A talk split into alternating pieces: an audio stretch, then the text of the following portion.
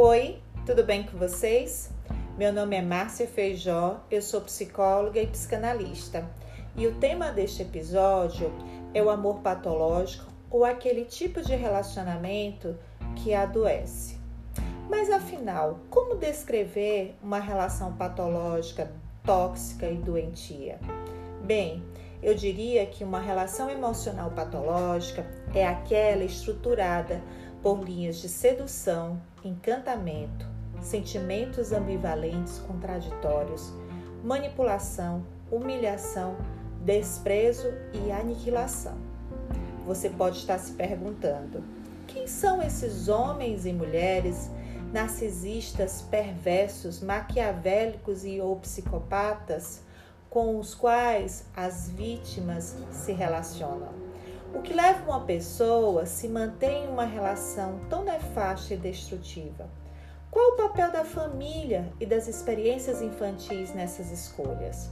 Como sair disso? Como romper com um relacionamento que só faz mal? Bem, então vamos lá.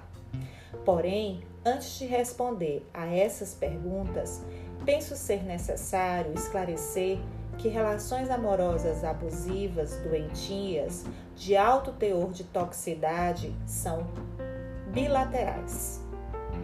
Nesse modelo de interação, os parceiros participam ativamente, de forma consciente ou inconsciente, para manter o vínculo, ou seja, aquele que sofre, a dita vítima, também se torna participante na manutenção dessa relação.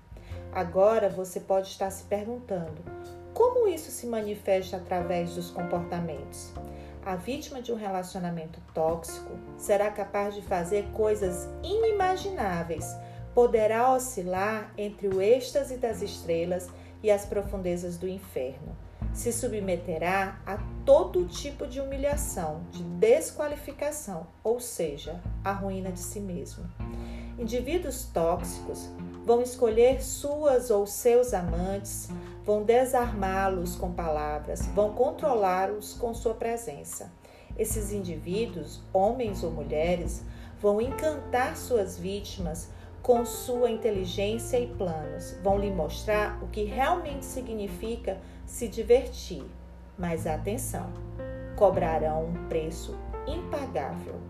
Além disso, embora o medo exija um objeto determinado para o qual se pode dirigir a atenção, existe um medo do medo, medo de alguma coisa que escapa à compreensão, ao saber, ou seja, existe a angústia.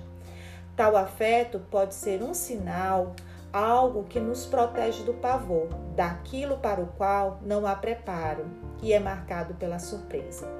O que faz pensar na forma como damos cara ao que se teme, inclusive aos abusadores, tóxicos ou psicopatas. Infelizmente, nem todo medo tem a mesma forma, a mesma aparência, as mesmas características. Em algumas situações, o lobo pode estar vestido de cordeiro e nem por isso deixar de ser tóxico, nocivo e destrutivo. Quanto mais perfeito parecer por fora, mais demônios tem por dentro, diria Freud. Então, como saber? Observando os sinais no entorno e em si mesmo. Pergunte-se como essa pessoa diariamente afeta a sua vida e a de quem está ao seu redor. Constranger, controlar, isolar, causar mal-estar e sofrimento são alertas de que esse relacionamento não vai bem. Não romantize ou relativize o sofrimento. Relacionamentos não precisam ser sistematicamente complicados. Se faz mal, se gera prejuízo emocional, é doentio. Como diria Bauman, o mal não está restrito às guerras ou às circunstâncias nas quais as pessoas atuam sobre condições de coerção extrema. Hoje, ele se revela com frequência na insensibilidade diária diante do sofrimento do outro, na incapacidade ou recusa de compreendê-lo e no desejo de controlar a privacidade alheia. Dito isto, retornamos ao início. O que leva uma pessoa a se manter em uma relação tão destrutiva? Quem são essas pessoas que se apaixonam por abusadores, homens ou mulheres violentos, doentios? Bem, difícil dizer. Talvez ao responder esta pergunta acabe frustrando aqueles que gostam de generalizar o específico. Afinal, cada caso é um caso.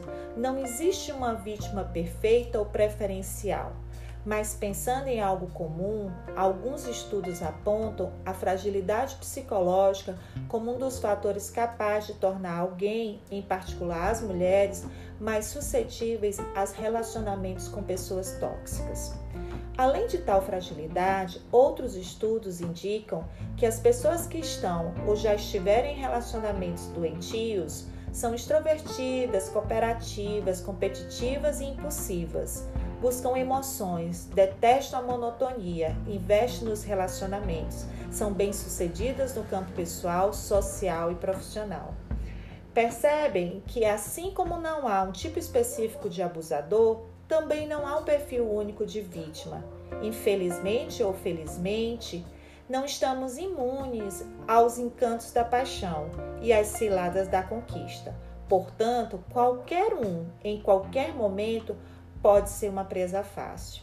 Além disso, em sua maioria, essas pessoas não conseguem perceber o quanto doentio é a relação.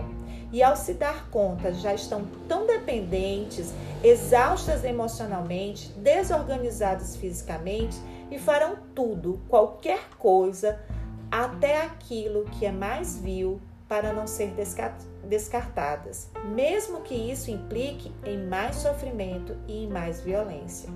Agora você deve estar se perguntando: como sair disso? Como romper um relacionamento que só faz mal? Procurar a ajuda de um psicólogo, o apoio de familiares e amigos são fatores indispensáveis para sair de uma relação patológica.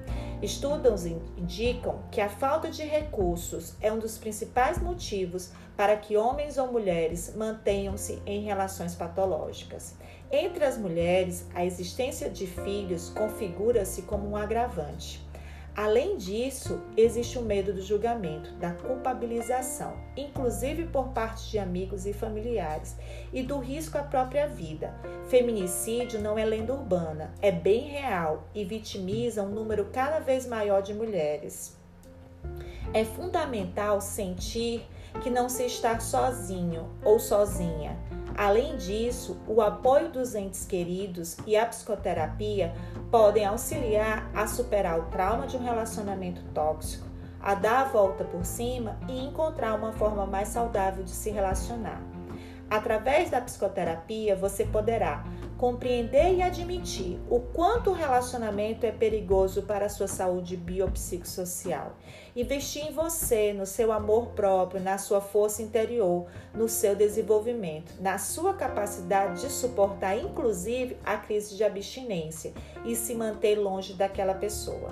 E por último, não menos importante, ao fazer terapia, você vai descobrir como as suas primeiras experiências amorosas, as crenças familiares, transgeracionais contribuíram para esta relação tóxica. Afinal, segundo Freud, a gente aprende a amar e as primeiras experiências têm uma função decisiva nisso: amar e repetir. Ficou curioso? Quer saber mais? Vem comigo!